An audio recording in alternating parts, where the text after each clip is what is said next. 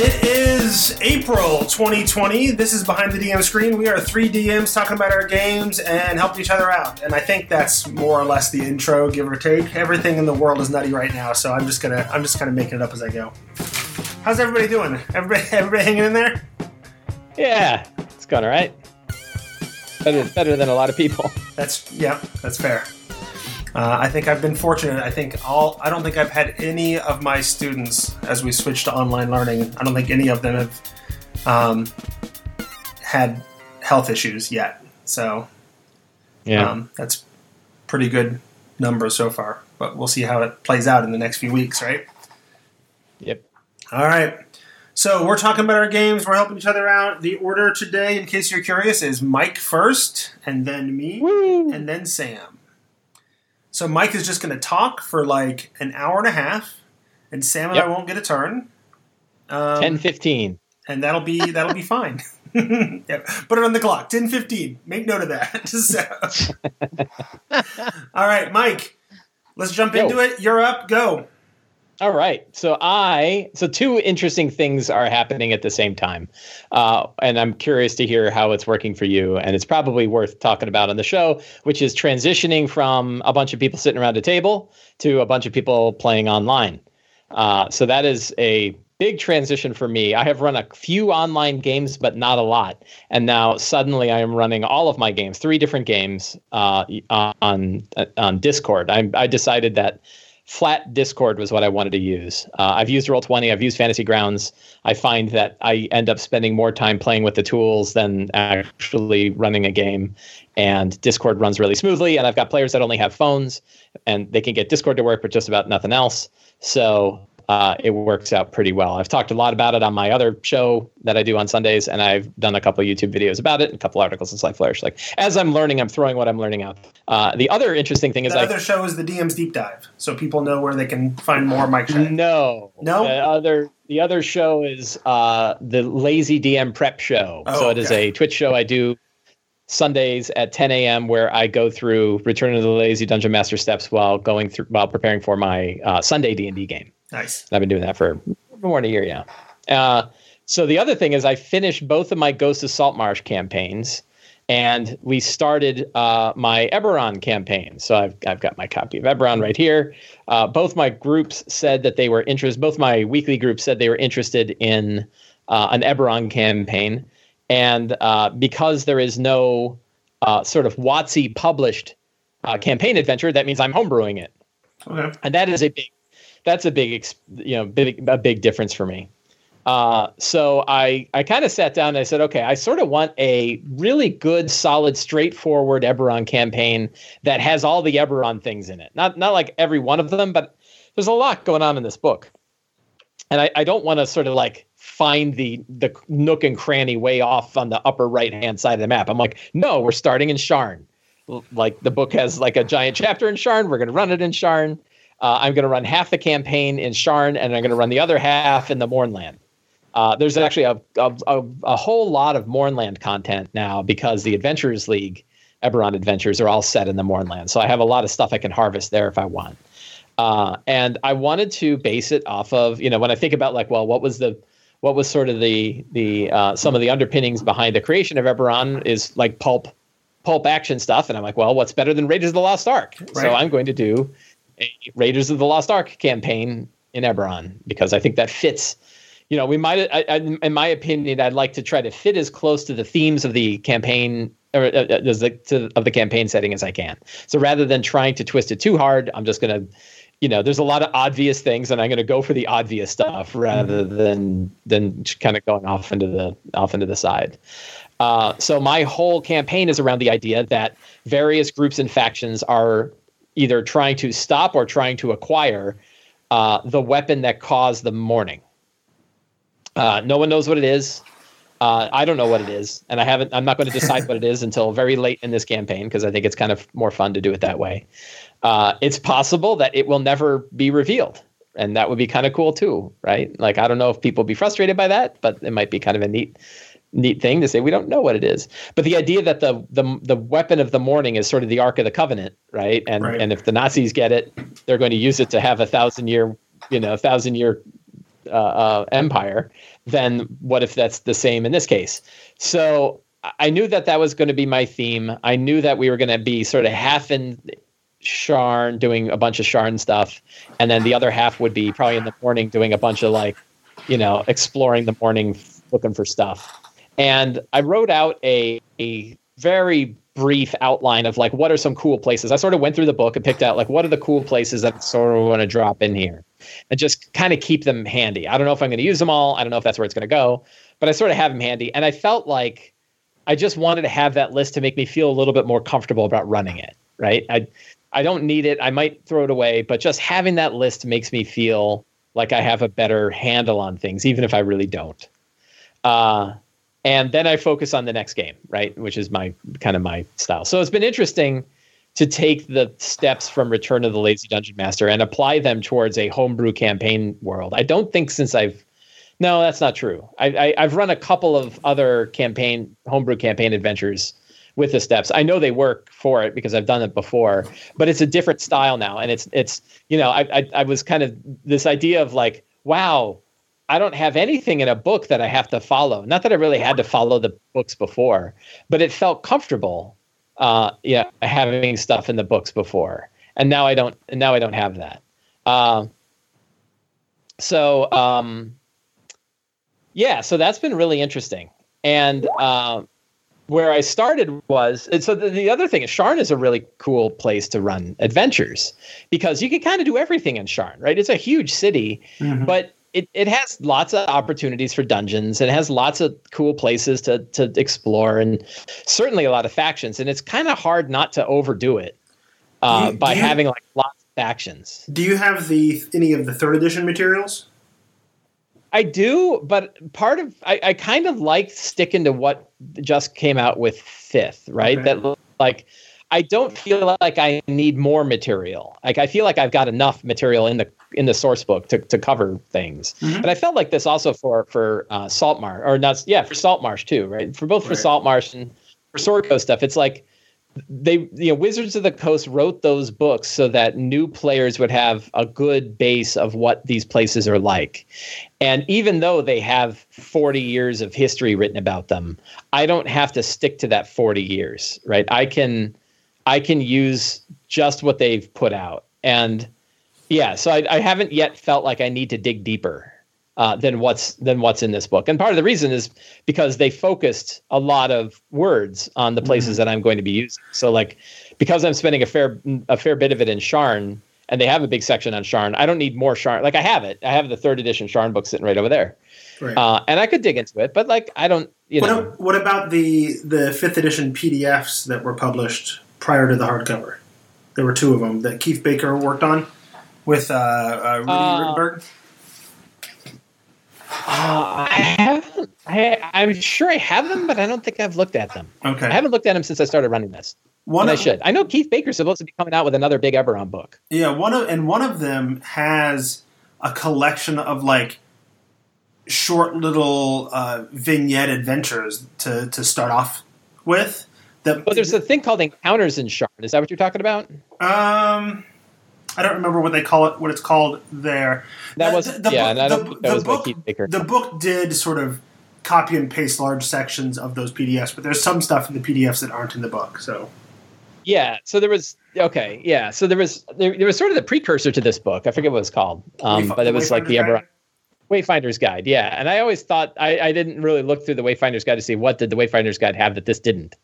I felt like well, this was a superset of. So there was so a second know. book they put out called the the was it Morgrave's Miscellany, um, that has a little bit more okay. as well. And, and again, some of it got hmm. put into this book. Some of the Wayfinders got, yeah, got put into this book. Yeah. Right. Right. Yeah. So it's interesting. I think the hard part for me right now is making sure that I have good hooks. Like I know the I know this the, the shining star that they're getting to but it's sort of that problem of of like how much information to reveal mm. when right and and how do you i'm not i'm not building a big mystery so i don't need to have a lot of hidden stuff but uh, you know, I I want to make sure that I've got all those like big seeds and nuggets that are that are taking the characters forward. Uh, a slight complication I have, which is self-inflicted and and also I think going to be kind of fun, is that I I did let the players choose the faction that they were part of. So I did use group factions. I offered about six factions to them, and uh-huh. one group picked House Cannith as their group patron, and the other one picked uh, the Finders Guild. And so I'm I'm able to use the same material for both groups most of the time, but the motivation might be different. Right. And trying to remember that house and, and the motivation for the main the main NPC that's sort of uh, working. Uh, I forget his uncle Uncle Hadcliffe or something like that, who's a House Cannith noble, who's also the uncle of one of the characters in in my Wednesday game, and uh, you know he is a like you know we think that House Cannith might be responsible for the Mourning, And I'm not sure if we are or aren't, but I want to find out if we are and then make sure it never happens again. Right. And so that's his sort of motivation. And so he's kind of working with the characters who will sort of absorb that motivation, hopefully, and then, you know, use them as his agents to kind of discover what's going on and make sure it doesn't come back. Uh, and then the other group, the Finders Guild, their patron uh, is who's kind of like Sallah from Raiders of the Lost Ark. Uh, she her motivation is wow, there's a lot of different groups that are moving in Sharn and and outside of Sharn. They all seem to be looking for a lot of interesting artifacts. I want to be there first. I want to get this stuff first, right? And maybe we'll get rich, but maybe we'll actually do a little bit of good as well, right? And so the motivation is slightly different, which means the drive is different. Uh, and I think some of my scenes are going to be different because of the the way the the characters approach the situation is going to be different. Um, so it's all very new to me. And I, I started level one, and I they they had some kind of fun Sharn adventures. They started off with an airship that was about to blow up, or a uh, like a lightning rail car, like a uh, like a elevated subway car that was going to get blown up. It was going to get blown up by what they thought were um, Lord of Blades extremists, and then it turned out that they had been brainwashed by somebody else. And so there's this like thread of like, who would you know who's doing that? Like who's causing these problems inside Sharn? Uh, I think I'm going to bring in a uh, Knights Dark Lanterns was one of the factions they could have chosen, and they were pretty close to choosing it in my Wednesday game, but they didn't. And now I'm going to bring like a King's Dark Lantern agent in as like a kind of a fun, um, you know, a fun villain, I think, but not one that you can just go and fight. It's going to be a like you know, this guy who's like, you know, he it, whatever action he takes is considered legal by the king and his job is to make sure that whatever weapon is found is stopped or captured by the king. And so there's, you know, again, I'm like, I'm bringing in too many factions. I got Emerald Claw in there. I've got, um, you know, uh, Droaam in there. I've got Night's Dark or uh, King's Dark Lanterns in there. Uh, I've got the Aurum in there. You know, I've got lots of different, uh, you know, all kinds of different factions that are coming in. And um, who are the Nazis? I don't know. We'll see where it goes uh, Emerald Claw. Like they're so easy as Nazis, right? right? And I think I think I think the design is. It's really interesting that like m- you know when you look at things like the Forgotten Realms, how much of the Forgotten Realms is based on like you know old fantasy lit- literature and mythology and stuff like that. Mm-hmm. And then you look at Eberron, and it's built around like the last 150 years of our lives, right? Like it's the Cold War, and it's World War II, and it's you know all there's all these like you know the Aurum. It's like wow, that's exactly like you know like like uh, the Masons Guild, right? Oh. so it's like there's there's all these like direct parallels to things that actually exist in our world that aren't mythology, and that's that's kind of an interesting thing to to sort of grab onto. You know, the the knights, you know, King's Dark Lanterns. That's James Bond, right? Like that's right. MI6, and so you know they're they're they're all sort of pop fiction sort of things but it's mm-hmm. interesting that the the the the the fantasy of it is based on our fantasy not on old mythology from oh, hundreds okay. of years ago and that's that's you know so i'm trying to maintain that right that's like okay well that's that's nice. that's how it works and that's that's how it goes so yeah i'm i'm having a really good time but it is very different for me to not have any guideline that's steering me. Like I knew when I was playing Saltmarsh, I like I know where this is headed. I have no idea where this is headed. Like I've got some ideas. I'm like, well, Blaine the Mono from the Dark Tower sounds really cool. I'm going to throw that in when they go to the Mournland. You know, I just sort of grabbing anything I can. You know, and uh, and it's it's weird to not have any sort of guidelines like that. So, how many sessions in are you now? I think we're about three sessions in.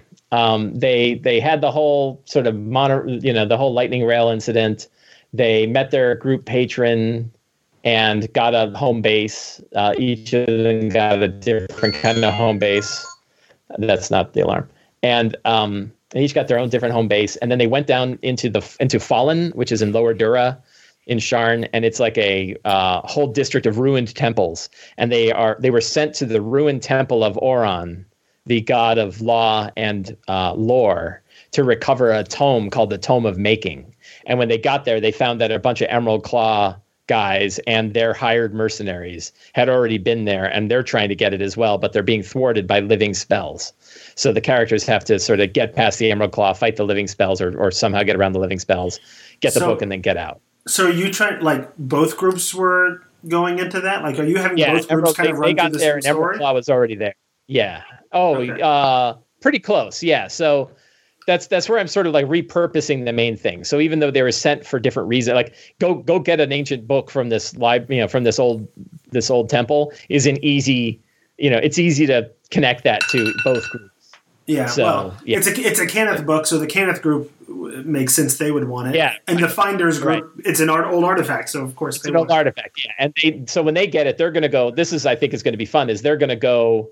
They're going to capture the book. Their patron is going to say, "Hey, we have a dinner party with this guy from the Aurum that I want you to meet." And by the way, he we're gonna we sold him the book when you get it, but you're probably going to have to steal it back. like we're going to want it back. So while we're here at this party, case this joint because we're probably going to have to come back here and get it. So You know, here's here's the I think the obvious question, but um, it would be kind of nutty to do.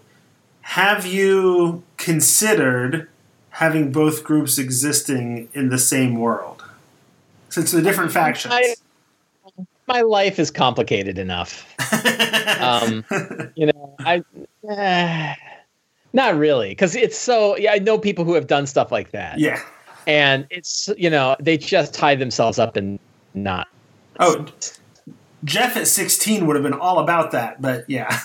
I know, right? And they, they I, I've had notes from people, and I've had people. I think they've come into my Discord channel, and and they're like, you know, help me, I'm screwed. I have the, you know, and then they describe that, and you're like, oh, well, you, you Maybe you did not. it to yourself, yeah. yeah so, right yeah kind of right and yeah so i don't i don't think i'm going to do that because um i think the level of i don't a i don't think either group really cares it'd be one thing if i had players that were between both groups Mm. Um but no one would know but me. And yet the complexity would be too great. They might find out and i could kind of tell them hey you know that's actually the character now. But then they feel like half the story's missing because the other group is Mm. doing all this stuff. So no i don't I think I'm just going to run them independently, and that way they can they can kind of go each way. And I'm so used to running both groups through the same hardcover campaigns that it's not any trouble for me to do that and still have a really good time, and yet still watch them diverge you know, Right. based on what the characters. as, as they often uh, uh, like I, even as I asked the question, are you going to try to kind of run the same story for both of them? It occurred to me that you always start with the same story for both groups, and it always ends up Yes. going very different directions anyway by the Right. end. So Yeah. Sometimes it's pretty close. Like Tomb of Annihilation, it wasn't that far. Well, no, it's pretty far off. But then they both end up in the tomb. They're both fighting the same beholder. right, So, you know, yeah, yeah. So it's it's it's a, a fun and interesting time. I didn't get any chance to talk about what it's like to play over Discord, but uh, yeah, we're gonna have there's, a, there's other places where I talk about that. yeah we're gonna and we're gonna have a whole episode about how this transition uh, has affected people and what we're doing in a couple weeks. So people can always come back for that um, to hear what we're doing in different things. I've been using Discord um, partially for my game as well. So Yeah, gotcha. Anyway, um, that's I'm past your done, and. I'm close to time. You're pretty close, yeah. Unless Sam had any any questions. No, not really. Um, I, how how are your players liking Eberron? Uh, Oh, is it they- is it different for you, like from the standard FR settings that you've been running? Yeah, and I'm trying to make it so right. Like I, Yeah. I tried to describe the sort of high fantasy, and they're all playing weird ass races and classes and dragon marks, right? They Right. they love all that. So so yeah, they yeah they're it, there's definitely a good feeling of difference for them, I think, and it's a little hard for me to make sure that that difference stays. Like, they're, hey, they're still fighting bandits and thugs, you know. But you're like, ah, but these guys have a green tattoo on their arm that looks like an emerald claw. Right. Like, Right. oh, okay, they're still pack pack tacticking me. Yeah. I found it interesting that you your go to inspiration was Indiana Jones for the pulp feel of Eberron because I, I think everybody I've ever talked to who's tried to find inspiration for pulp uh, storytelling in Eberron has gone to Indiana Jones. I've never known anybody Sure. to pull inspiration anywhere else. It's an obvious choice, right? And you know that the adventure has done so. Like the campaign, like Keith Baker had that in mind when he wrote it. So it's like, But there's why, a lot. why There's a lot to the pulp genre besides Indiana Jones, and arguably Indiana Exactly, Jones is some of the later pulp, right? But but that's what we know, right? I actually wrote.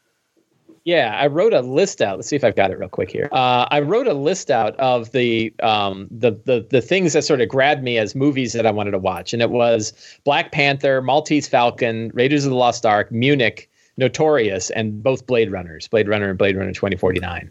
So I think that those are sort of movies that I want to inspire, you know, that I want to inspire this. And then there's definitely I'm I'm reading the Dark Tower series again by Stephen King, and I definitely want to throw some of that in there too. That's some He's some got some really there's some dark movies in there. You got to throw in like a, a, a Flash Gordon or something to brighten it up. Yeah, yeah. Uh, Black Black Panther's pretty pretty Yeah, that's there, true. It's, it's not very upbeat. Well. I don't know about upbeat, Mm-hmm. but it's not it's not as dark as, as some of the others. Excellent. All right, we're we're gonna uh, officially end uh, Mike's time. I don't know how far past we are your normal recording time here, but um, Uh-huh. it's pretty close. Um, and I want to let people know before we move on to the next person that uh, if you want to support the Tome Show uh, and the things that we're doing, you can go shopping online, as many people are doing these days. If you go to uh, thetomeshow.com and click on the link to Amazon, you can do all of your Amazon shopping that you're doing while in quarantine anyway. Uh, and and then we get a few pennies uh, thrown our way, and I share that with all the people like Sam and Mike and everybody else who helps contribute to make the show possible. Uh, or you can go shopping at DM's Guild if you're looking for more uh, D&D stuff. Uh, and I use that for when we do those PDF uh, review episodes. I try to help out the people who are joining us to, by by getting them the PDFs that we're reviewing and stuff like that. So uh, that is a way you can support us. Go to thetomeshow.com and click on the links to Amazon or DM's Guild and help us. Yeah, there you go. Okay, so it is my turn. I'm starting my time. Um, I believe last time we talked, I had just finished uh, Dragon Heist. Does that sound familiar? I think So, so. uh, you- Yeah. Yeah. Yeah. So, so I had just finished Dragon Heist, and I was talking about like what am I going to do with this sort of downtime between Dragon Heist and um, moving into Curse of Strahd. And I wanted to give them some downtime, and my th- original thought was, well, I'll just give them like you know six months later, this other thing happens, right? And as we started that process and using, I, I pulled up all the the downtime rules from Xanathar's guide and every, everywhere else, and I'm like, we're you know, what are you going to do? What do you, what do you want to do? What's your what's your goal? And I went through everybody like, what's what, what are you trying to accomplish in this time? Um, and we all sort of they all sort of jotted down what they wanted to get done. I'm taking notes. They're telling me how they're what they're going to do with Troll Skull Manor, so we can just sort of automate that. How much money does it make? Roll some dice, figure it out. Um, and then I was going to you know jump forward six months and, and take care of a few things here and there. Uh, and then that is not the way things ended up going at all. so um, I I first of all one of the the characters. So I made the, the three keys for um, for the vault be three coins. One of them was the coin from the Blue Alley adventure that you may be familiar with, that a lot of people incorporated into Dragon Heist. There was a, a coin that was used in one of the riddles there. So they already had that one fine. The other one was specifically a coin from Ravenloft, sort of hinting at where we're headed. And then the third one was a soul coin, hinting at where we're going in the next campaign someday. Um, but in order to get the soul coin, one of the players um, went into the Margreve Forest, which I've, I've ripped out of Kobold Press, um, and I've said it's it's part of Barovia now, but it's been brought back by the mists and, and has been hanging out outside of Waterdeep for about a month now. So they went in there, and then I stole the um, the Vampire Queen character from Grindelroot, uh, that concept, and so and so she's running around in the Margreve, right? Uh, and and she's the only one who can sort of talk to the the forest, right? Uh, um, and so he actually went into the Margreve and made a deal with her to get a soul coin, found out where it was, and she's like, Great, I'll give you the Ravenloft coin you need, but you need to go find the soul coin that has gone missing from my collection that contains the soul of one of my consorts. Um, and so it turned out the Cassalanters, of course, had it. They got the soul coin, they used it, but now the adventure's over, and he's got to return that soul coin uh, to her. And so there, so first, you know, very first session where I'm ho- hoping to just let's do some downtime stuff and, and jump forward six months. It turns into well, first before we do all that, I got to go back into the Margreve, and I'm like, well, you can't just wander into the Mar- Margreve and have that happen off camera, right? Uh, so I pulled um, from Tales of the Old Margreve. I pulled the. It's not really an adventure; it's more of a location with some characters and whatever um, called the Fingers of Durinde. Um, and I decided to use that as a means of returning the soul coin to the, the vampire queen. Um, and part of it was because I'm thinking that when we eventually go into Curse of Strahd, the Margreve is going to go back to Barovia with them. And I might want them to go back in, in there, and there's a series of these uh, Durinde story or locations, right? And they kind of connect together. So I'm like, I'll just have that location be the location where they go to return the soul coin. Um, they meet some some fey creatures. Uh, you know, the the bard character I think fell three times in that session, um, but we were missing our primary blaster from the party. That he was he was um, out sick that session, so uh, I think that explained a lot of it. And and the the person there at the Fingers of Durinde is like, oh yeah, I was told by the queen to to collect that soul coin and take it to her for you. Um, you know, she doesn't just meet with people just because you want to. Uh, so give that to me. I'll give take it to her. And they were real suspicious, but it turned out she was legit, uh, and she took the soul coin to the queen, uh, and then came back says, "Okay, that's done. Now it's time for dinner." And of course, the thing about all these dark fantasy fairy people is that dinner is the players, right? so, um, uh, and so it tur- yeah, and so it turns into a big fight of, of stop these people from eating you. Uh, and then I decided, well, I kind of toyed with the idea of doing um, Isle of the Abbey, I had mentioned. Uh, and then Mike mentioned that Isle of the Abbey was the worst adventure in Ghost of Saltmarsh. uh, as a as a potential location when Barovia comes back to the Forgotten Realms in my setting, that that would be kind of the location. the island would be the location of where Amber Temple would sort of reappear at. Um, but given that I was told that that was the worst adventure. I kind of skipped it and I went straight to uh, what is it, the Fate of Tammeraut or Tammeraut's Fate or whatever it is. Fate. Yeah, Tammeraut's Fate. And so uh, I started running that instead, and I had the I had the Margreve Forest like refuse to let them exit in the direction of Waterdeep where they wanted to go, and to kind of force them to the south. And they came out in Daggerford, and Daggerford took over for the town from Tammeraut's Fate and they they got hooked into this the the weird things going on out of this hermitage sort of storyline right away. Um, and then the the pit of hatred is going to be the location where the Amber Temple returns to when they eventually merge after Curse of Strahd. Um, and so the the idea is that the pit of hatred is not like a seal. What is it? I think in Tammeraut's Fate, it's it's like a seal a sealed portal to like the hells or the abyss or something. In in mine, it's an amber seal um, that is the last. It's like the thinnest location between Barovia and and the Forgotten Realms. Right. That's that's where the the veiled mist between them is is the thinnest. Uh, and so, uh, which makes sense with all these undead coming up out of the, out of the water and all that. And so, um, we started the Tammeraut's Fate um, in person. They explored most of the Hermitage. Um, they found the the survivors, uh, and then we then the next session we switched over to playing on Roll20, um, and they got the survivors. There's a little rowboat out back. They got the survivors on the rowboat, killed the the chol that were there feeding on the dead bodies.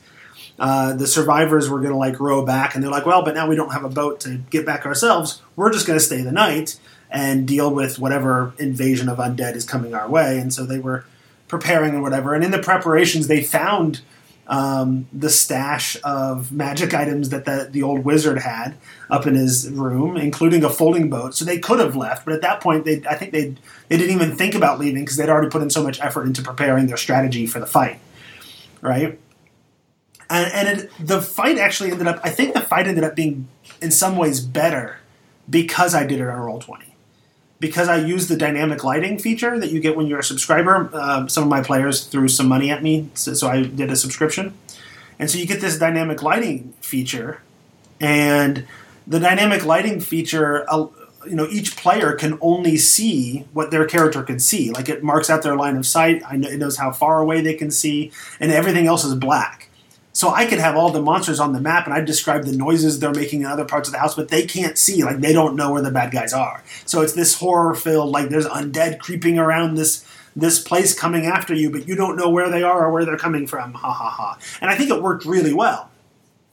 Um, and so we played we played through that, uh, and then at the end of the last session, we've only played two online now.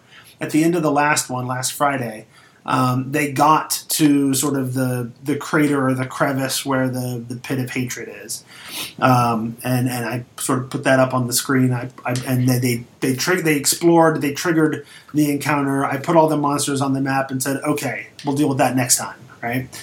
Um, and then and yeah, and so so that has gone well. Um, and then my next plans are um, I'm going to run uh, the Gleam of in the King's Eye from Sly Flourish's Fantastic Adventures.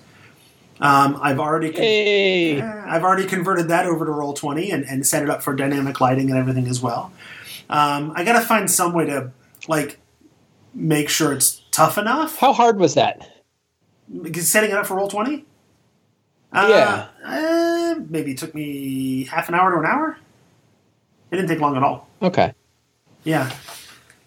Um, and, and it was mostly easy because I just did a search for the map and I found it off of your website, and I was just able to straight drag it from your website into um, Roll20, and it you know it pulled up, and I added in my lines and, and threw in the tokens for the monsters and called it good. So no, it didn't take very long at all um, and it gives me some good downtime bet- when I need to take a break from online teaching. I, just, I can pop over and, and, do a few things on Roll20 and spend a few minutes here and there. So uh, I'm finding it going fairly quick. Uh, and then, so the the idea is that I'm, I'm replacing the the NPC from that adventure with um, um, what's her name Vanthampur from um, Duke Vanthampur from uh, Baldur's Gate from Descent into Avernus. Uh, I'm sort of giving her a cameo, like, and I even put it in like I publish a, a weekly Waterdeep Wazoo newsletter for them to sort of read through whatever, and I, I published in there like a month ago that oh Duke Vanthampur is, is visiting her her Waterdeep estate just outside of the city and whatever. Uh, she's holding a tournament of adventurers and, and whatever. They didn't take that bait at all. They weren't interested in, in participating in her tournament, no matter how many times times people came and like taunted them because they're like, no, we got more important stuff to do. That reminds reminds me of when I was running uh, Tomb of Annihilation, and I for sure thought my my players were gonna try to go for the like the dinosaur races. Right. And no matter how many like things pointed to, hey, you should go over to that part of town, they didn't want anything to do with it. They were like, nope, we're right. done. we're well, not doing and, that. and so my strategy. You didn't. This, you didn't do what I did. And I'm like, you're on a dinosaur racing through town. Yeah, go. no, I didn't do that. Because guess what? Then they'll ride a dinosaur. Yeah. Right. you know, no, like you know. I think I think it was an issue of priorities. Like we have this time sensitive task we need to do with returning the soul coin. We need to do that first. That's more important. So we're just going to ignore all of that. Um, so I think what's going to happen now is okay. So Duke Vanthampur took the other adventuring party down into the basement of her estate that's been sealed off as as per the adventure, um, but they didn't like they didn't survive like three rooms. They were a bunch of chumps, right? and so now she goes hunting for the this le- the legendary guest services that found the vault of the dragons, uh, and, and um, she's gonna go down with them. And instead of the crown, she's seeking um, the holy shield that will eventually become the shield of the hidden lord from Descent into Avernus. I've got this this other storyline idea in mind after Curse of Strahd that they'll actually they'll be the ones in this campaign that trap Gargauth into the shield. That then the next campaign they they have the opportunity to gain that shield that they had created. I think it could be fun, uh, but this is where I start to lay that foundation. And then after that, um, I'm going to run Trial of the Fang from Tales of the Old Margreve. It's sort of a dark fairy tale D and D version of Little Red Riding Hood like the Margreve has, you know, every every century or whatever, the, the whenever the Margreve decides to do it, it has a contest between the wolves of the forest and the men of the forest, and whoever wins, um, you know, takes dominance uh, within the forest for the next until the next contest or whatever. Uh, and so the would-be king of the king of wolves is already there at, at the old crone's house, which is sort of this this trope, right? It's sort of like uh, the Baba Yaga sort of character, this old cr- fortune telling crone, which fits in really well to the Curse of Strahd type of story. Who that you know that's that's grandmother, right? And and the would be king of the wolves uh, is basically a, a anthropomorphic sort of wolf character that has this special ability to swallow whole, so that you know it can swallow people whole, and then you can cut a little Red Riding Hood and Grandma out of the belly of the wolf and, and whatever. So I'm going to run that next, and on their way back from the Margreve there, the mists are going to roll in, and the entire forest is going to be taken to Barovia with the players inside. So there's no Waterdeep for them to get back to, and they wander into the gates of Barovia, and, and then we start Curse of. That's my that's my plan for the next. I don't know. That's probably a good six or seven sessions. Things move a little slower running it online than it does in person. So mm-hmm. I I would have thought we were done would have been done with Tammeraut's Fate by now if we were in person. Um, but last session, you know, we played I don't know five hours, six hours, and it was almost entirely just that uh, horde of undead attacking the island. Was was most of that time. But they're having fun. Right. I did have a couple of players recently reach out to me uh, and for different reasons. And, and, this might be an area where you can uh, give me some some advice or some things to chew on. Uh, two players reached out with some concern about feeling like their characters are ineffective, uh, but in different ways. So I have the uh, dwarven barbarian character who talks about how he feels ineffective out of out of combat like in combat, he feels fine, but like hmm. he doesn't feel like he's connected much to the story or the out of combat sort of you know diplomacy or intimidation pieces that you could do for the exploration and and and um, that kind of stuff. And then the other player feels less effect, and it's the the player that I mentioned that plays the bard, uh, who dropped three times in one session um, uh, as we went into the Margreve. She feels ineffective um, in combat I don't know that I feel like she is ineffective in combat, but because the party was less optimal in that session, uh, and she's occasionally dropped before, she feels ineffective for those reasons, and so that's um, valid. I'm, I'm, trying to give her some options. She's recently expressed interest in potential, you know, lich, lichdom someday for her character, um, and there happens to be one of the dark powers in Ravenloft who is a dark power of liches, right? Um, and so when they were at this, the, in, at the, the the pit of hate, which is you know the thinnest area between Barovia and the Forgotten Realms, I had uh, that dark power sort of reach out to her and offer her uh, a pact of the undying warlock pact. Uh, which she seems interested in in terms of upping her combat effectiveness as well, being able to throw out those eldritch blasts and whatever. Um, I think might help her, but she's also like I would argue that character drives more of the story than anything else, which I think is connected to the other player who feels like a lot of the story isn't driven by his character because there's you know these one or two other characters that really drive a lot of it. Uh, and and honestly, I'm a little gun shy with his character anyway because he started off a character. I integrated a lot of story into his character. Um, really invested heavily in, in integrating his character into the story. And just as I did so, he decided he didn't want to play the character anymore and switch characters. And so now I'm like, yeah, but do I want to go through all that again with him? Like he's he's concerned that he's not you know effective out of out of combat. But I'm like, yeah, but like last time I built a lot around you, you, you dropped it on me, and now we've just got these loose threads hanging out. So I'm not sure. Those are my two situations I'd like some thoughts on. Hmm. So uh, I play a bard in, in, a game that I'm a rare game that I'm a player in. I play a bard. We play once a month, and um, we're fourth level, and I am thinking of multi-classing because my bard feels so weak. Um, but I think I realize what it is uh, is that the bard is a sort of kind of squishy character, right? Like I am I am excellent in situations where I have to intimidate or you know diplomacy eyes someone right persuade them or whatever. Uh, but uh, because my bonus is so high right. uh, and i can be boisterous and play that character really well like that and so that works. But what i've noticed is what, what it really comes down to is i decided not to multi-class the last time we leveled up because i thought well let me give this let me give this thing one or two more levels uh, and i'll take the the uh, the attribute increase you know whatever and we'll see what happens.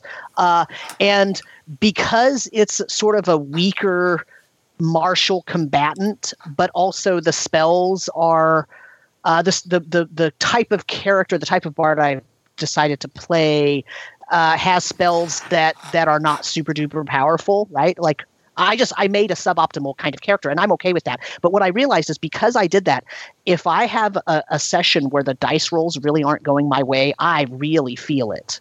Mm. Um, whereas the other characters, their dice rolls might not go their way, but you know they still get in a couple of really nice you know moves or whatever. Uh, whereas my character which is relatively suboptimal doesn't. And i so in it anyway my point kind of is sometimes it's not even really the build. It's the fact that the build is really only slightly less powerful mm-hmm. or the way that the players playing it is slightly less powerful. But when the dice go bad it's really noticeable mm-hmm. for those slightly weaker characters. Because then you know after i had i talked to my dm about you know feeling like my character was weak and maybe multi-classing.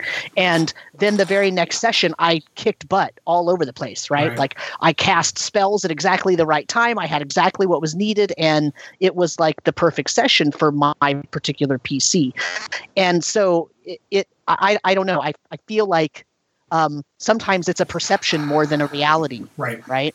Well yeah because she's throwing out shatters and stuff and doing crazy like she what was it the salvage operation she's the one who sank that ship by like shattering the hull out of the bottom of the boat. And she's taken out uh, undead hordes in, in the last fight like crazy with the, with these spells.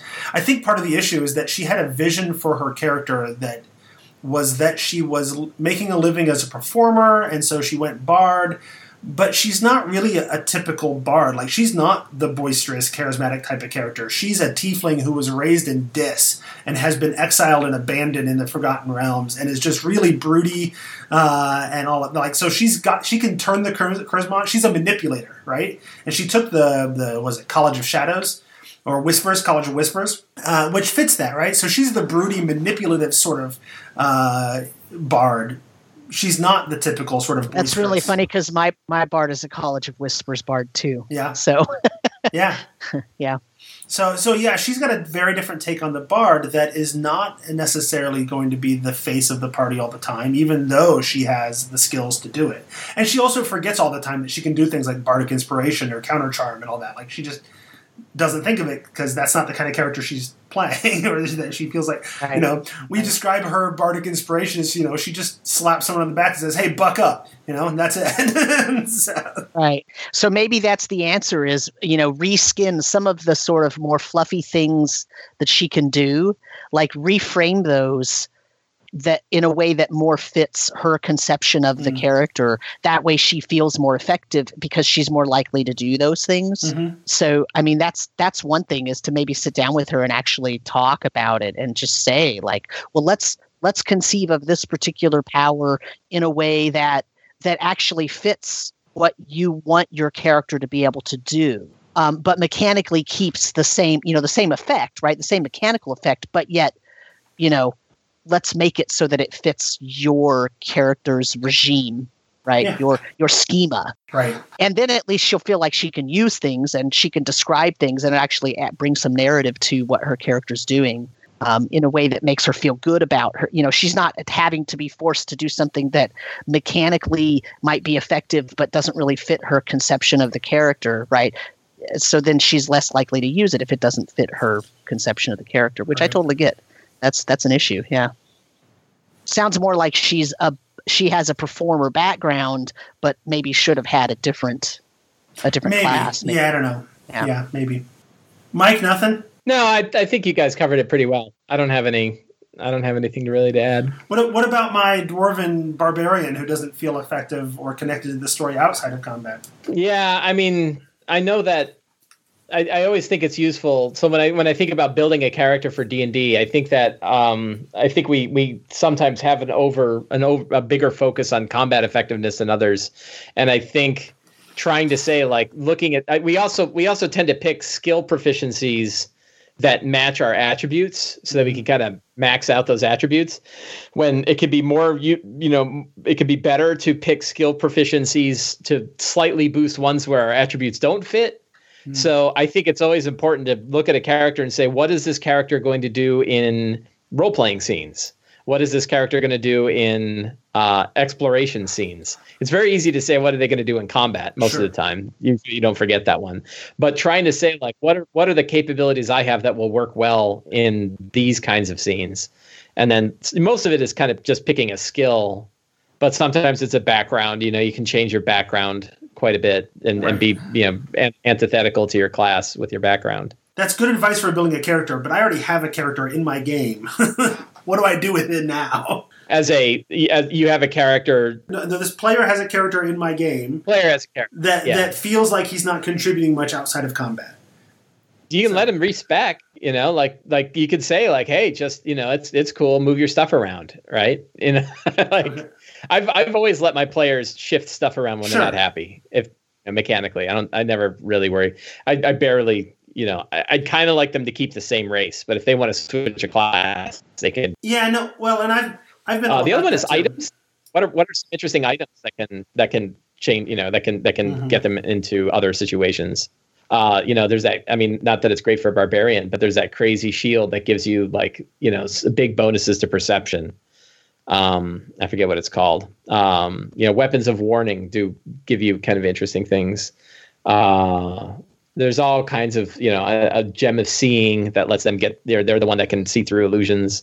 So I think kind of going through and finding item, and you can make up items, right? You don't have to go with the ones that are in the book. You can make up items that that do it. Uh, like you know, the what is it? Circlet of brilliance. What's the circlet of intellect?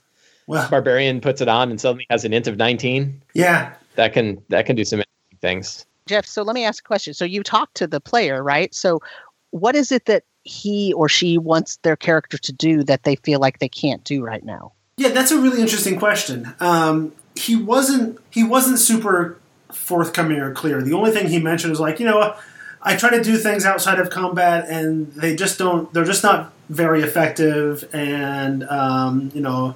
Uh, I, I, I seldom get an opportunity to use that in, to, to do like intimidation and whatever and, what have you. And I'm like, well, some of that is the choices that you're making, right? Um, and I can try as the DM to to sort of poke you every now and then and be like, "Hey, do you want to do this with your character?" You know, and try to get him used to that. But but like, so when he talks about not being super effective, he has the ability to to cast uh, was speak with animals.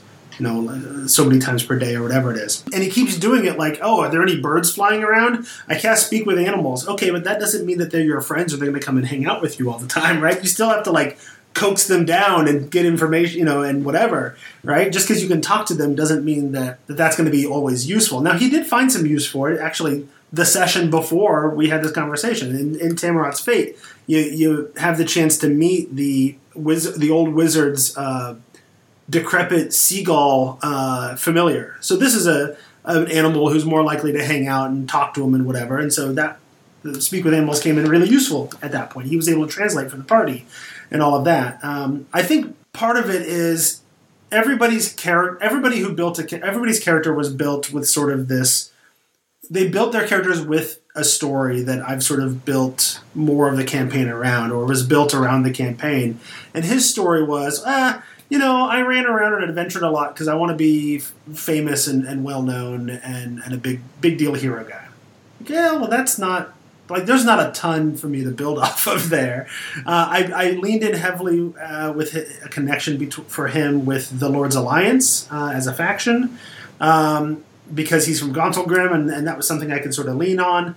Uh, and that I thought went fairly well, but um, he's the only member of the Lord's Alliance, so if he's doing that stuff, he's off kind of on his own doing stuff, and the rest of the party's not connected to it and involved, and so that's fairly limited. Um, I don't know. There's a degree to which, like, I get what he's saying, and there's a degree to which, um, you know, I try to put threads out there, and he just doesn't always bite, so to speak, right? Um, and I'm hoping that maybe if I put those threads, maybe he's not recognizing that those those things are in front of him, those opportunities are in front of him, and I'm hoping that maybe I can just sort of poke him and prod him and point them out when they're there and when he has those opportunities, um, and see if that helps. I mean, I can always do what I can do and and come back and check back in with you later, right? Um, he didn't have like I told him like he had this conversation with me. I'm like, okay, I'm I, I, am to bear this in mind. We're to work on some things. I'm to do some things, whatever. Um, but like, just heads up, the next session is largely to be a big combat with a horde of undead invading the island, right? So we're not going to get to do it right away because that's not where we're at in the in the in the story. So we'll see how it goes. I can I can check back in with you in a month and give you an update on, on how it's going. So we'll see, and maybe and maybe I'll. Um, I'll look for opportunities to tie him. In. You know, maybe I'll have Duke Vanthampur specifically ask him to come and help uh, when I run. Uh, was it the, the, the Gleam in the King's Eye? Uh, you know that kind of stuff because that's some of the things that we did early on to introduce him to the party was he was he's this famous strongman dwarf from Gauntlgrym or whatever so we could lean on that a little bit. All right. But I have talked way too much. Uh, I do want to take a moment to to thank our patrons. Another way you can support the show is by being a patron at patreon.com slash the tome show. No, is that right? Patreon.com slash the tome. Man. Um, so patreon.com slash the tome is a way that you can support us directly. Uh, we have uh, we have people patrons who who uh, help us out with just a dollar a month. We have patrons that help us out for five dollars a month. Um, in fact, we have a new patron. Uh, we have a couple of new patrons since the last time I, I read off the patrons. Uh, Carl Hailperin, uh, I think I pronounced that right, is a new patron, as is Hyperlexic. I recognize the name from Twitter. I don't know. Um, that's the name they used, so that's the name I got. Uh, and our other than that, our more recent, uh, just a month or so ago, ago now, patron is Merric uh, Blackman, who many people from the internets know. Jill Sanders, Leonard Pelche, and Doug Plummer uh, are also patrons for us. All right, uh, Mike is going to disappear soon and turn into a pumpkin, so we are going to start Sam's time. Thank you for all of our patrons, and go support us patreon.com slash the tone. So Sam, you have 15 minutes. Go. And if you have questions, apparently ask them now because Mike's going to disappear. okay, so I, I, have a very quick intro. So in my last session of my of my main game, uh, I we had a massive battle. The uh, the duel that was supposed to happen got postponed because uh, some. Uh, some scions, deep scions, these guys, in case you are unfamiliar with them, they're from I Volo's Guide. Scions. Yeah, they're they're also uh, in the uh, the the Saltmarsh book. Um, they uh, started attacking uh, the pirate ship that uh, that the the duelist who was who was trying to uh, to to challenge one of the PCs to a duel, and so they went to to help them because they had recently found out that this ship was no longer a. The party found out that th- this particular ship was actually trying to defect from the pirate fleet. So the duel sort of came off the table, but then right after that revelation, they started getting attacked. So the party had a massive battle with uh, several deep scions and um, a couple of, of, my homebrew creatures called storm wyverns or wyverns, depending on your preference there, uh, which are some pretty um, pretty powerful creatures. Uh, so here's the thing: they're level ten and so we had this enormous battle on a ship with two storm wyverns and uh, eight deep scions. And on the side of the party was uh, several uh, blue goblin crewmen from the pirate ship, and then also the hybrid were shark uh, who had previously challenged them to a duel, who's the captain of that ship. So um, here's what I want to talk about. Sharkface? Yeah, Sharkface. Uh, so here's what I want to talk about. I am as my players as my players PCs go up in level, I am becoming ever more so disillusioned with the challenge rating system and the encounter building system that is that is printed in any of the WotC products, uh, including the Xanathar's uh, revised version and including the DMG and uh, and and all of that stuff. Um, because I I had uh, four I had eight, eight deep scions were attacking the ship, but I had four of them only engaging the party. My party is four PCs in their 10th level. So four deep scions and two storm wyverns. Uh, the storm wyverns are uh, CR7, so they're 2900 XP each. And the deep scions are CR3, so they're 700 XP each. So four deep scions and two storm wyverns is supposed to be 11,400 experience uh, times two because there's six combatants. So that should be 17,200 XP worth of budget. That should be an extremely deadly combat for four 10th level uh, creatures. And it was very challenging. Don't get me wrong. One of the PCs almost went down. Um, but two what, of the PCs. Sorry, what was the what was the other monster besides Deep Scions? Uh, a Storm Wyvern. Oh, they're your own thing. And do you have My a challenge thing, yeah, for those? Two of them. They they basically follow the Seven. stats of the coral drake from uh from the uh from the uh from from one of the Kobold Press books. What's I can't the remember. CR? Uh, seven, Okay. and there there were two That's of them. pretty high. Yeah, so two sevens and uh four CR threes. Plus, there were actually there actually were four other of those CR threes around, but the, uh, the other groups were engaging with them. So, I mean that that should be such a deadly encounter, right? Um, and I, I was actually I, They're, you said they're level 10? they're level ten. Yes, And that's a deadly encounter? yeah, yeah. According to the DMG, right? Yeah, So my we- head Well, my head I've- math tells me it's a deadly encounter too. Yeah. Yeah. It's uh, I don't remember what page this is on. I believe I believe you. I've literally never used any of that stuff to formulate an encounter once.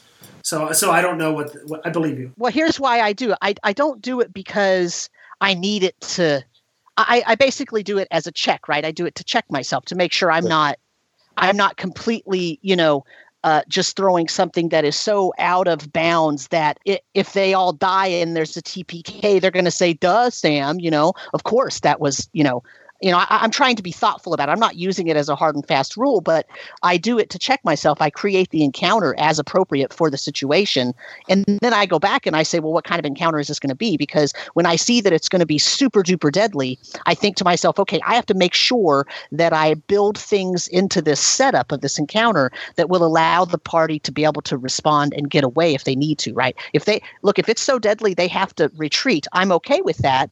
I'm okay with throwing something really deadly at my players. It's not that I think everything should be balanced and, and whatever, but I need to make sure that uh, narratively they have that ability to leave They, they're not just stuck you know on a on a tugboat right and and just being completely inundated with creatures right? So so that's why i look at those numbers not be, but the the thing is that they are so wrong.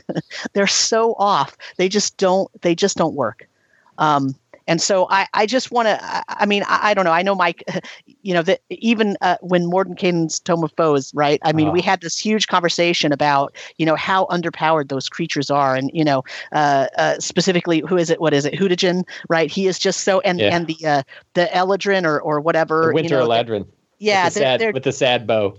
Yeah they're just so underpowered for for the ratings. And um and that i think is part of the reason why some of some of these cr numbers they just don't match up. So ultimately here's why i bring this up because um i'm also like in the middle of, of writing a couple of adventures with a couple of other co-writers and they're very young and they're and they're young players. They've never written anything and they're trying to create monsters and they're asking me questions like well how do i build an appropriate monster? Like how do i and so i'm kind of trying to teach them how to learn how to get a feel for it, right? Because ultimately, it's really an art more than science because none of these numbers mean anything really ultimately right like maybe at low levels you can count on some of those interactions between cr and party level and, and power but after about i don't know fifth fifth level like it yeah doesn't it's right around there sixth yeah. or seventh level yeah the, it's just the, yeah. the, the wheels come off yeah. yeah. So, so I don't know, but I, so so there's that on the table to talk about, and then there's a question from Lynn Pelchier, who who is a patron of ours and who is a friend of ours on Twitter and all that. Here's the question he says. He says, uh, regarding revealing a villain's backstory, what are some of the best practices in revealing a villain's motivations, especially if there is a mystery and a potential plot twist built around it?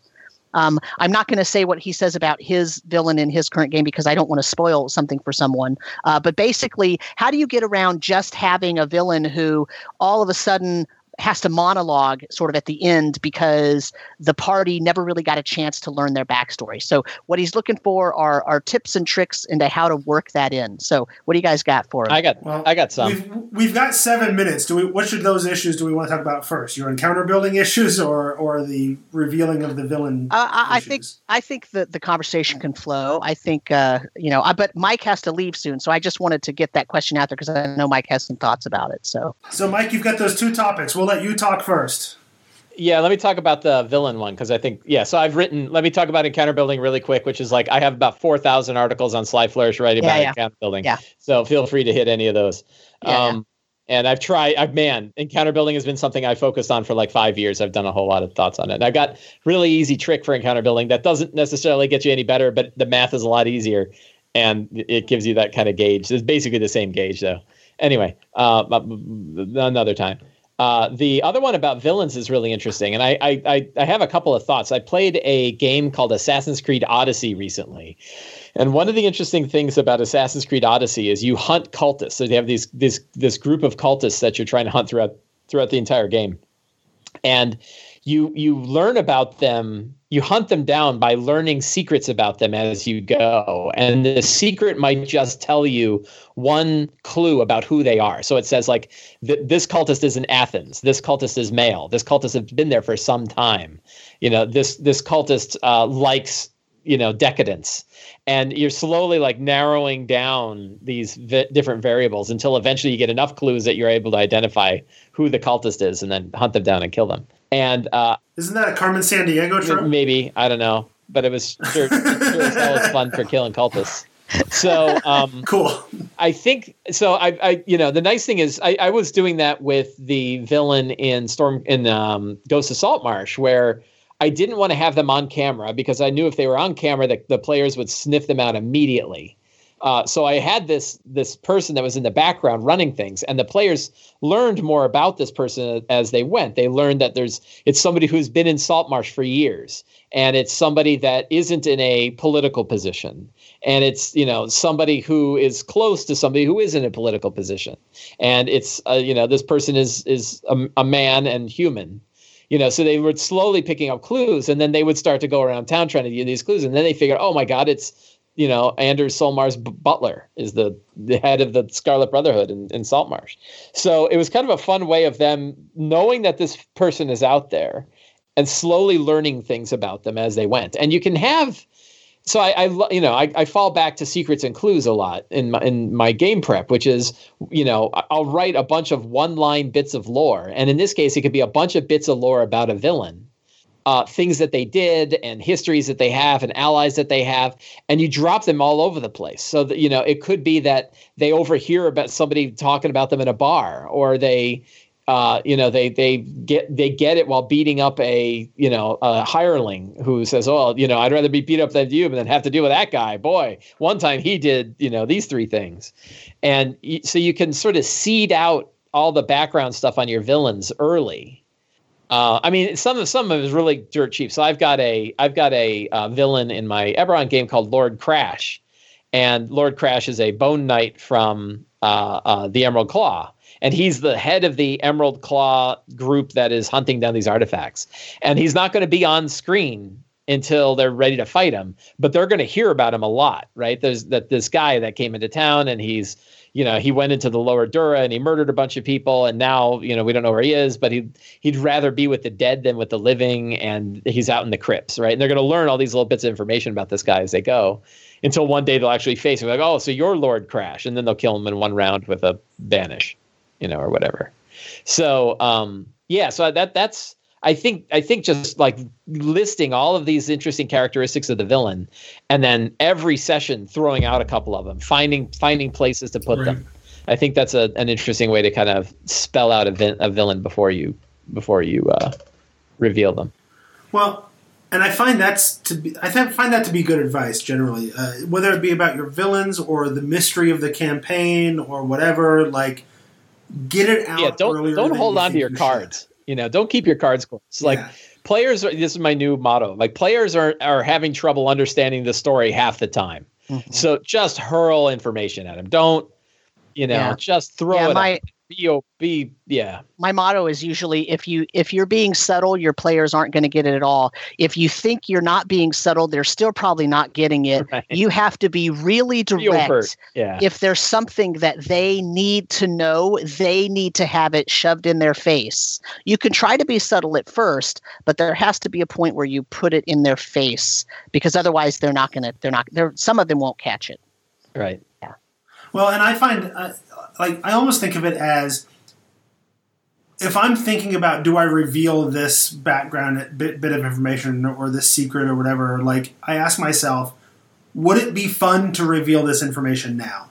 Not would it be more fun to save it till later, right? Would it be fun to reveal it now?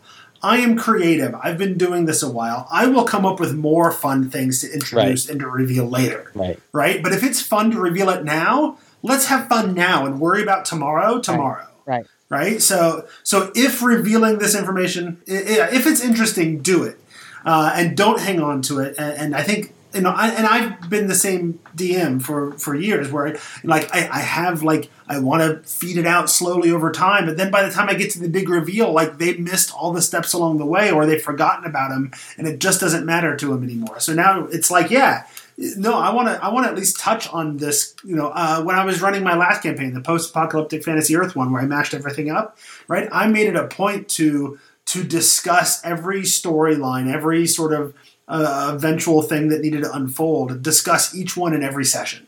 In some way, shape, or form, refer to something, reveal something, whatever. Everything gets gets touched on every session, and slowly it, it, builds up and reveals and, and i come up with more stuff later that if i need run out of secrets to, to reveal like in, in my d&d brief game right now there are so many things i've thrown at them that are that are that feel mysterious to them because they don't necessarily have all the connecting pieces and it's totally okay if they forget or miss half of those because I'm constantly throwing things. In fact, I've so I've thrown so many things at them so far that uh, they're like, what the F? Like, we have no clue how some of these things relate to anything that we've been doing, but we know that they probably will somehow, right? That like some of them are not red herrings. So we have to assume they're all not red right. herrings until we know for sure. And so we know that there are there are just a ton of things and it's a WTF. Like they have some things get revealed and they're like we have no where did that come from? But then as things go on later because I'm just flowing freely with oh yeah, oh you're asking that person about this? Oh, you found this item? Like oh, anything they find that that has the possibility to have an inscription on it, guess what? It's got a freaking inscription on it. Anything they any any parchment they find with anything right. written on it, guess what? It's got something, right? It's got something. Right. And and it will all come together. And you know, if I forget to connect dots later, you know what often happens because I've been so in your face about here's all this weird clues. They start talking about, and I remember, oh yeah, I remember I did mention that thing. I forgot to add it in here, but I'll, uh-huh. I'll take care of it uh-huh. later, right? Like just somehow it got, you know. And so just just give it to them. Just give them. You don't have to give it to them all at once, but you got to give them something every single session. Right. They need to hear either it's a rumor or they they see something. They hear some bard, you know, or town crier just saying something about it, and even if they don't know details, they're now hearing this villain's name. Oh, oh, I think I heard about that. A town crier two weeks ago said something about you know there's a bounty. You know, the duke has a bounty on you know this person's head. Oh, we didn't even. It was meaningless to us back then because we didn't know who that person is is. But now we have these other two clues that connect their name or their profession or their position to it. Right. And now that's how, but you Yeah. can't work that stuff in if you hold it all back until they really know what to look for. Because guess what? The Right. players never know what to look for Right. they don't they have no they have no clue. And so here's the thing is that for me one of the reasons why i like being a player it's actually not because i like being a player. I like being a dm more than being a player.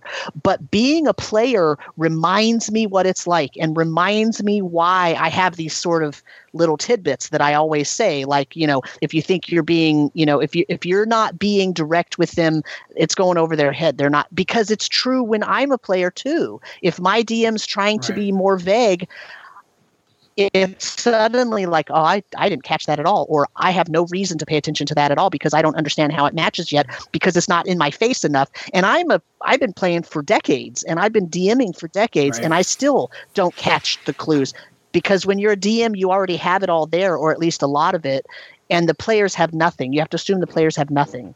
So that's that's the thing. That's that's one of the reasons i like playing um, also because it reminds me of of what it's like. So. Right. So so I have uh, two strategies that I'm going to be trying in my uh, when we get to the Curse of Strahd section of my campaign. Um, one of which I was inspired by. Uh, I think it was maybe off camera. I mentioned um, Judd Karlman, formerly of Sons of Kryos, and more recently d- uh, podcasting uh, Daydreaming About Dragons. Um, in one of his podcasts, I don't know, a few months ago, he mentioned, I don't remember what it was, some video game. But the idea behind the one of the things that happens in the video game, this little sort of almost Easter egg like thing, is that you run into little bits of like lore. Here's a here's a bit of here's a, a plaque about this person, or here's a scrap of parchment, sort of the thing, kind of thing you mentioned before, right? And you build up this lore, but if you get like X number of pieces of lore, then like it unlocks a quest or whatever, right? And I'm like, I could totally do that to great effect in Curse of Strahd. Like every town they go to, every location they go to, there's going to be like an old book or a plaque on a statue or whatever, and it's going to reveal the history of Barovia and the dark powers themselves. And when they've when they've collected a certain amount of lore, then I will reveal to them the location of the Amber Temple. Right. Uh, and so I think that would work. Re- that's gonna. I hope that that's gonna work really well from what I'm hoping to do in my campaign. If I remember to do it, I came up with all the lore bits, but we're sessions and session months away from, from getting there. So who knows if I'll remember it at the time. Um, and then the other thing, uh, and I actually reviewed a product uh, in a recent uh, PDF review episode. I don't know if you've gotten around to e- editing it yet. Now it's the next one Um, it's the next one that's going to go i the next one on the list. So, so I reviewed a product called the Interactive Tome of Strahd. So, the Tome of Strahd in Curse of Strahd, it's it's one of the the items that you find from the card reading that tells you the location, whatever. But then you find it. It's basically just like here's a one page handout of exposition that gives you the background of who Strahd is and how he get, came to be the way he is, right? And that's fine, but it's not super interesting. Um, but I found this interactive Tome of Strahd on um, DM's Guild, and the idea behind it is that though the Tome of Strahd actually has abilities, like it, it grants uh, rituals to the the attuned person, but you can only get access to a ritual after you've sort of deciphered one of the chapters. And every time you decipher a chapter, it actually pulls the entire party into the book. And then you live through one of the memories Ah. of Strahd, going from when he was like 10 all the way up to a few years ago when he was destroying, you know, the town of, of uh, Brezev or whatever. Right? And so you get to, like, all these locations and history that you learn about in Barovia, you get to actually, like, play it out as a little one shot. Uh, and Nice. that's I, that's going to be a really neat way, I think, to explore the villain. Like that, they will know so much about Strahd. They might actually sympathize a little bit when they see, you know, how he got to be the way he is and whatever. Um, you start you stop sympathizing with him pretty quick, I think, because you know he does horrible things pretty, Right. you know, about halfway through. Little kid Strahd, you kind of feel bad about him, right? He, you know, the way his parents treat him, all that kind of stuff. But you know, by the time Marina's getting married and, and he turns to the dark powers and becomes a vampire, ah, no, he could have played that differently. Right. He chose to be a jerk. But but that's another trick I, um, I'm going to use there, and I I think if with the right type of villain and the right type of story, could be replicated in other places. Like find some way to have them go back and relive these little vignettes Right. of the villain's past. Right. Uh, so, So- then it's not just you know you learn a bit; it's you actually live it. Yeah, so that's like so in my in my D and D brief game, I the players have this this artifact now called the Book of Proofs, and the Book of Proofs is is a Oh, book. see, I'm, not- I'm I'm behind. Yeah, so so the so the Book of Proofs is you open the book and actually the pages are an extra dimensional space. So if you have on like a true sight goggles or something, when you open the book, all you see is the book binding. You don't see the pages because they're not there. They're somewhere hmm. else, right? And if you look at it, you see like the ethereal plane, right?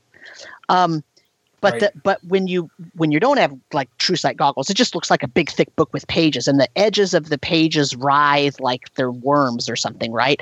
If you write a statement in the book, what happens is that the book will take some time and it will write out the proof of whether that statement is true or false, and it will come. It'll write it out.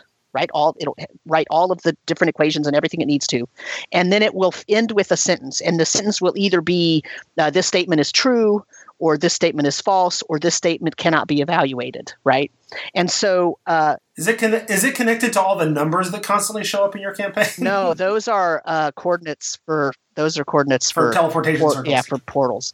Yeah. So um, so so they if you write a statement in this book, so here's the thing that they came up with though, right? So they're going to write the statement, and then what happens is you can leave the book alone, and it'll it'll take hours to work out right whatever this whatever the whether it's true or false. But then it tells because it tells you how it knows whether it's true or false my players are now convinced that if they ask the right question and then they look at the proof that the that whatever the being is that's writing in the book what they don't really know what's creating the proof right? But whatever that is if they look at it they can now learn how what the chain of events are that have to happen to make that statement true right? So they can ask something like uh, you know what caused the sinking or how do we you know we such so so a mortal can fix the sinking or uh, you know the the sinking uh, cannot be undone or you know they can ask questions that relate to the, setting in the game.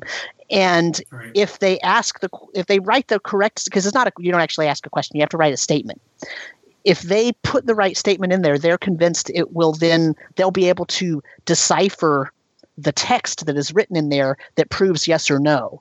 And then they can actually follow those kind of like instructions to tell them how to fix the issues that they that they're dealing with um, which is which kind of what you're talking about where you have this book and then you sort of go in and you see how all these things happen except this is now in the future instead of in your book it was in the past Right, so the there's a lot of different ways to do that um, which could be really really interesting yeah So I hope that's useful for for Leonard. He's actually, uh, or earlier anyway, he was in the the chat on the stream. So I don't know if that was useful for him or not.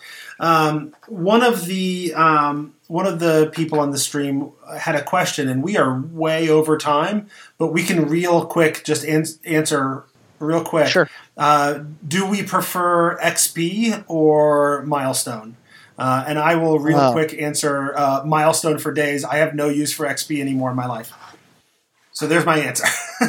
we can we can go into more detail later, but there's my answer. Yeah, my, my answer is it depends on what kind of game I'm running. If if I'm running a game where there's a lot of uh, dungeon crawling and and site based exploration, um, then I I can assign XP to everything and and do it that way uh, in a more sort of almost I hate to say it, but almost old school kind of fashion.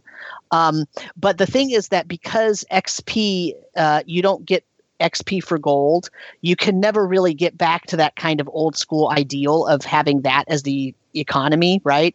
So ultimately, in fifth edition, I, I really think fifth edition is written to actually use milestones, and they only kept XP in it because it's it's uh, a part of D and D that I think people see as integral to the way D and D works.